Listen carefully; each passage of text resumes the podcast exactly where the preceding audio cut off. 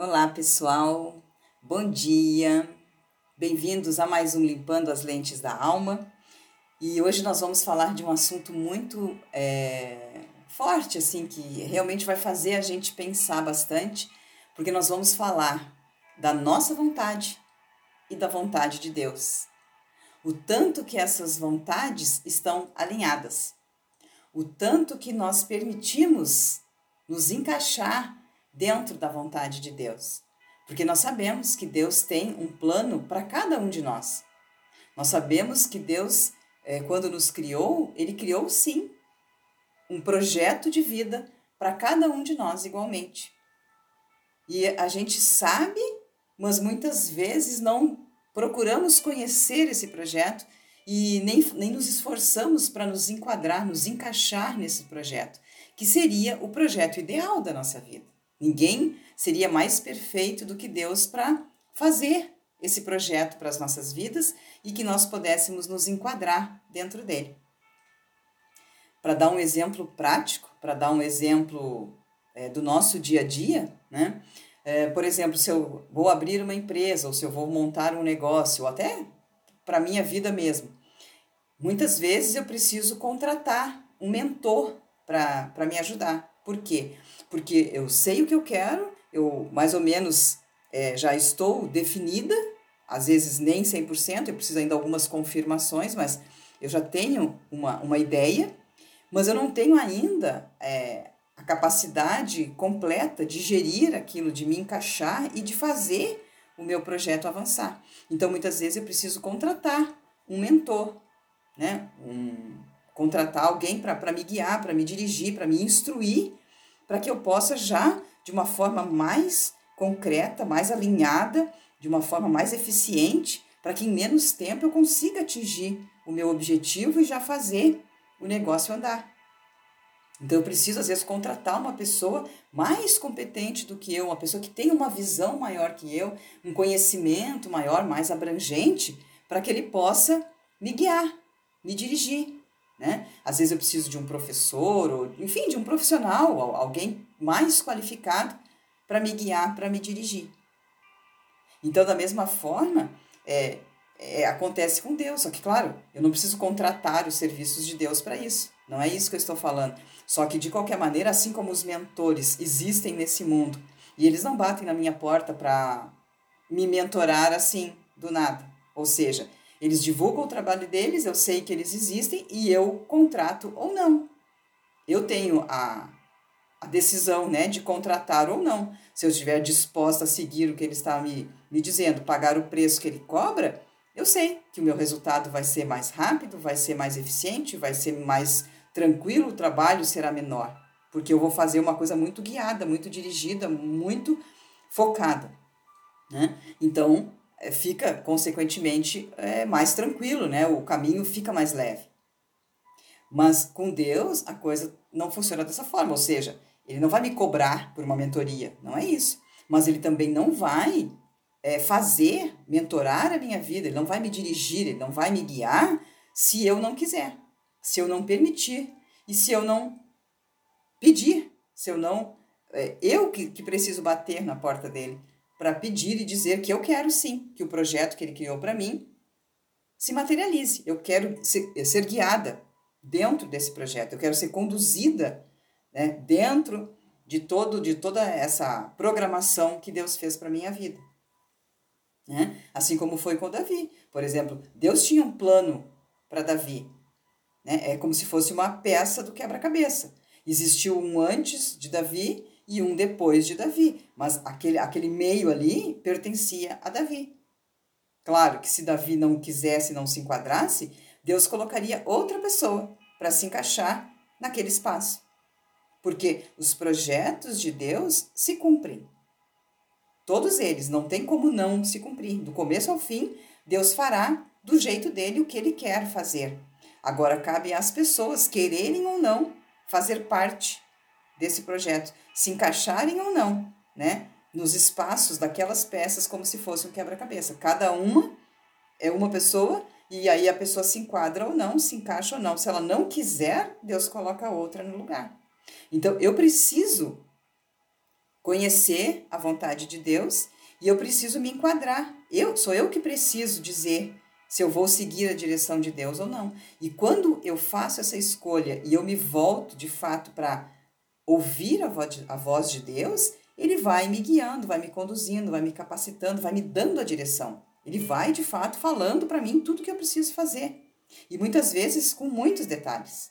Né? Mas eu preciso o quê? Abrir o meu entendimento, abrir o meu coração, abrir a minha mente para que ele possa me usar, para que ele possa falar comigo. E eu tenho que ser humilde e maleável. Para quê? Para obedecer. Então hoje eu trouxe aqui um exemplo bacana que está escrito no livro de 2 Samuel, no capítulo 7, é, onde o rei Davi já estava bem mais velho, já estava perto né, do, do, de findar ali os seus dias aqui na terra. Então ele já estava muito bem sucedido, né? tinha sido um rei é, realmente muito bem sucedido em todas as suas batalhas, em todas as suas guerras é, aqui na terra. Ele já estava muito rico, né? era um rei muito realmente é, abençoado, muito bem sucedido. E ele teve, até conversando com o profeta, né? Ele teve é, a vontade de construir uma casa para Deus. Assim como ele, nessa altura, já tinha o seu palácio, né? Ele já morava numa casa muito linda, maravilhosa, que o próprio Deus tinha permitido, tinha dado a condição para que ele viesse edificar. E naquela época, a Arca da Aliança, que representava Deus, é, ela habitava em tendas, né? Era um tabernáculo, né? A, a, a, tenda ia acompanhando o povo, né? Em toda a trajetória, eles iam mudando o acampamento e tinha uma tenda reservada para a Arca da, da Aliança, para os sacrifícios, para os sacerdotes, enfim. E ele não aceitava, que daí naquela altura ele já tinha um palácio, né? Já tinha uma casa, já tinha não mais uma tenda, e Deus permanecia ainda com a tenda. E ele entendia que tudo que tinha acontecido na vida dele tinha sido pela mão de Deus, senão ele talvez estivesse lá ainda cuidando dos animais do pai. E, o que, que aconteceu? Ele falou para o profeta, né? Então, aqui no, no capítulo 7, no versículo 13 e 4, diz assim: é, 3, 4 e 5, até eu vou ler mais um pouquinho aqui para vocês entenderem o contexto, depois vocês leem tudo isso e eu vou ler um pouquinho mais lá na frente para vocês é, conseguir é, se localizar né, no que eu estou falando. Então, no, no capítulo 3, no versículo 3 diz assim: Disse Natã, que é o profeta, né? Disse Natã ao rei: Vai, faze tudo quanto está no teu coração, porque o Senhor é contigo. Até deixa eu ler aqui o 2 para você entender o que, que, que ele tinha dito para Natã, né? Então, assim, ó, disse o rei ao profeta Natã: Olha, eu moro em casa de cedros e a arca de Deus se acha numa tenda. Aí disse Natão rei: Vai, faze tudo quanto está no teu coração, porque o Senhor é contigo.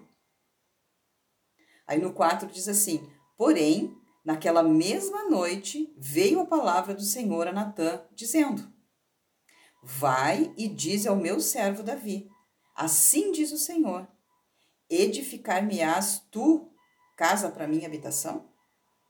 Ou seja, Deus entendeu e reconheceu a intenção de Davi e também do conselho que Natan tinha dado a ele, né?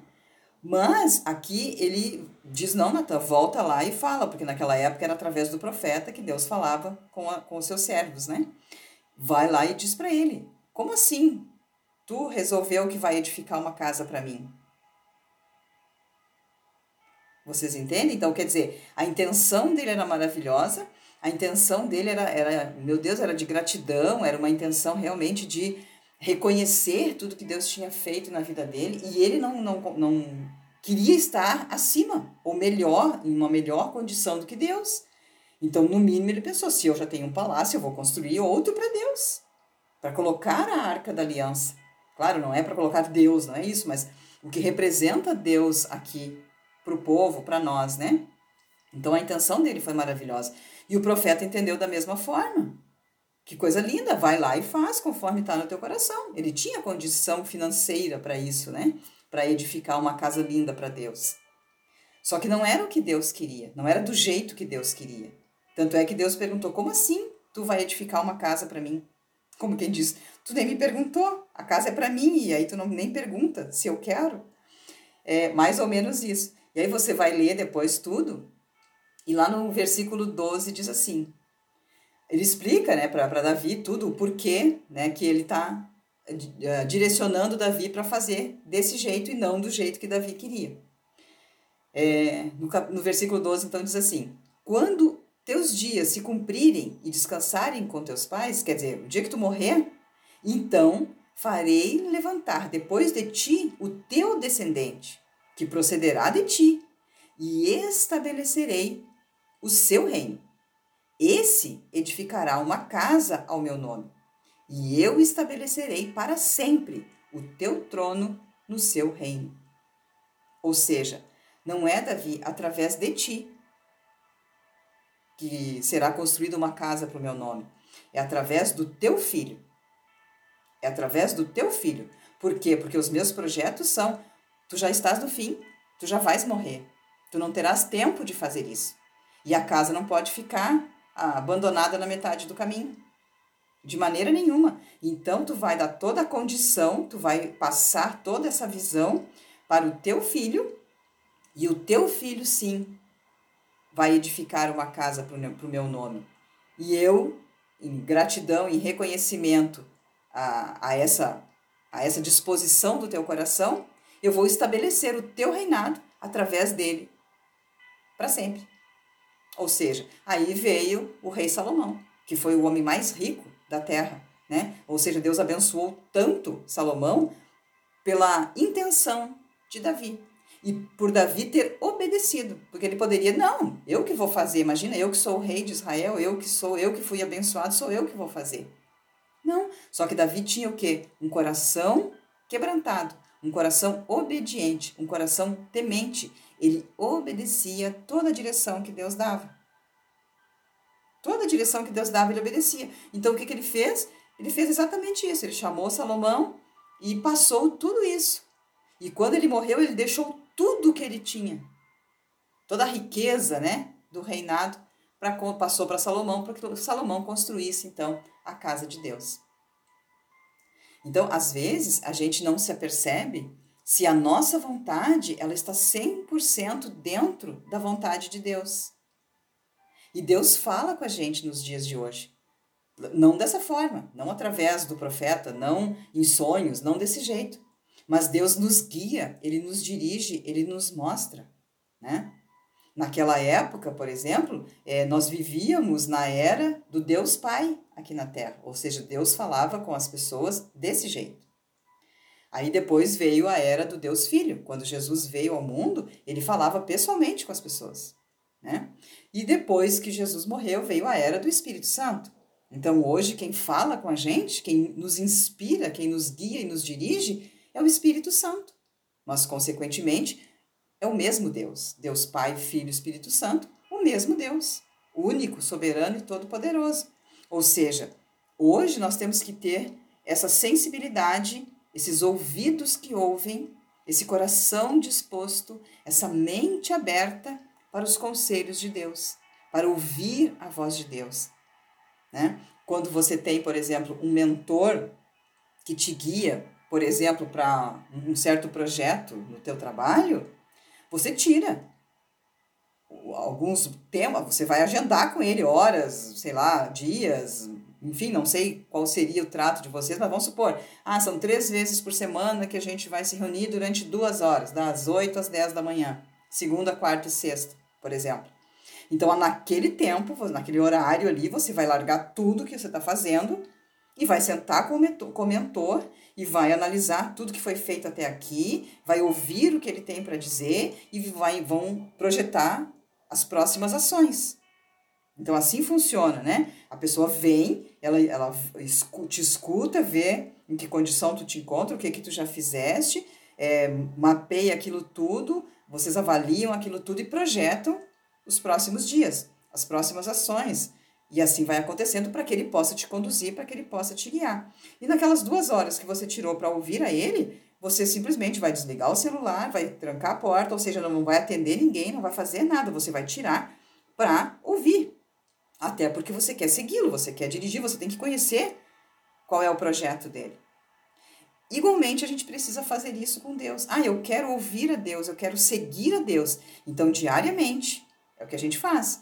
Diariamente, eu vou tirar um tempo, seja o tempo que for, é 10 minutos, é 15 minutos, é meia horinha, não tem problema. Mas aquele tempo que diariamente eu tiro para ouvir a voz de Deus, para ser inspirada por Deus, para me colocar à disposição de Deus, eu tenho que estar focada, atenta. Ninguém vai me atrapalhar naquele momento, o celular vai estar desligado naquele momento. Eu não quero ouvir nada de ninguém. Eu simplesmente estou mostrando para Deus, eu estou aqui para aprender do Senhor e para ouvir a tua, a tua voz, para conhecer os projetos que o Senhor tem para mim e para fazer do jeito do Senhor e não do meu jeito. Se Davi fosse fazer do jeito dele, ele teria construído a casa de Deus, né? Mas ele não fez do jeito dele, ele fez do jeito que Deus queria. Porque Deus queria uma casa, mas não construída pelas mãos de Davi, mas construída pelas mãos do filho de Davi.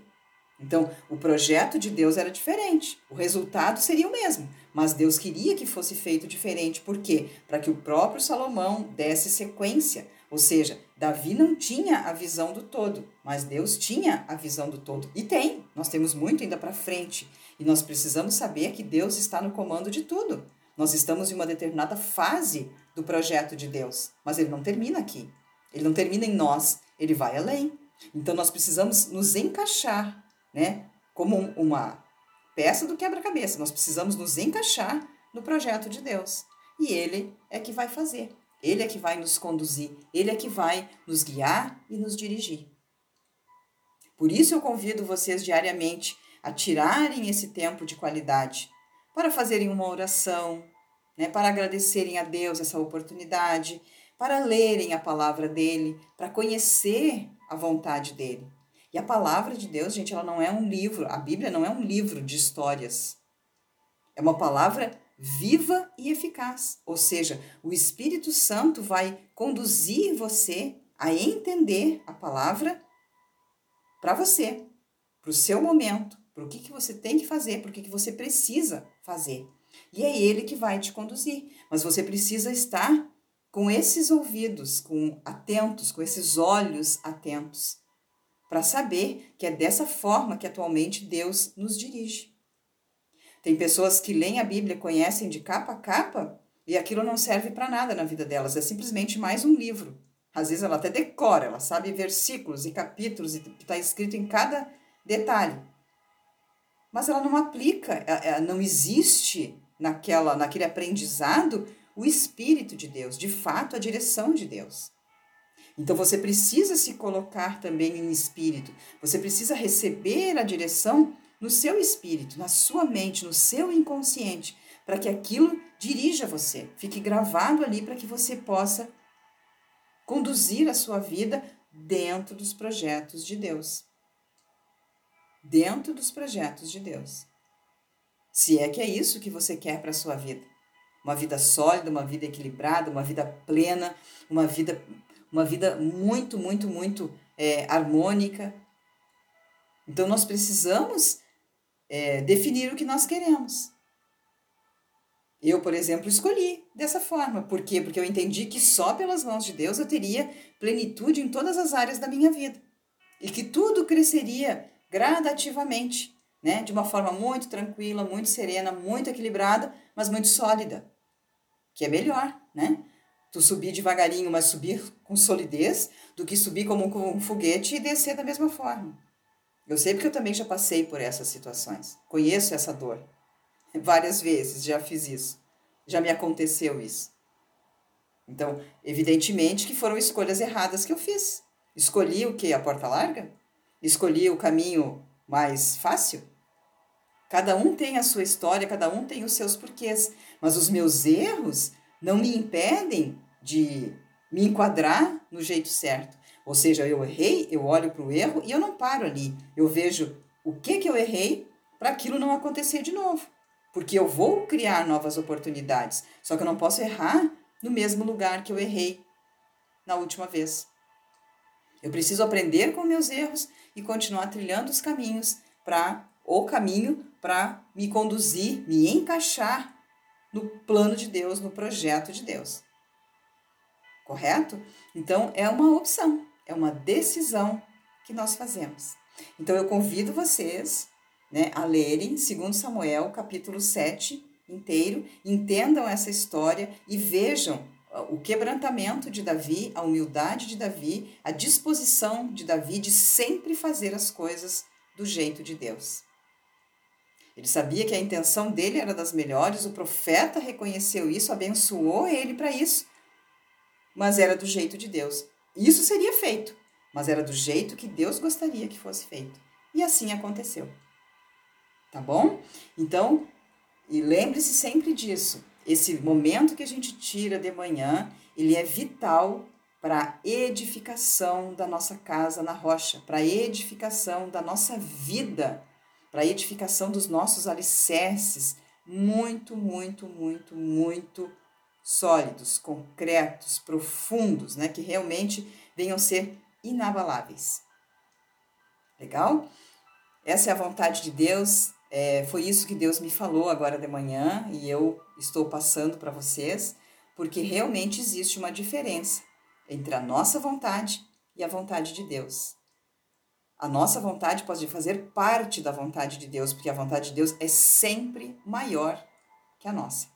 E nós nunca temos a visão do todo, nós vamos tendo a visão de partes. Então nós temos que confiar em quem conhece o todo quem é mais competente, mais capaz, mais qualificado e que realmente tem a propriedade de tudo. Tá bom? Continuem refletindo, continuem aprendendo, continuem pensando sobre isso.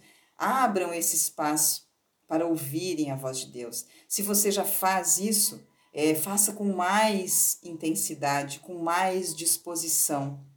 Se você ainda não faz, comece a fazer. E tenho certeza que você vai colher frutos lindos, maravilhosos. Você vai se apegar a isso como o ar que você respira.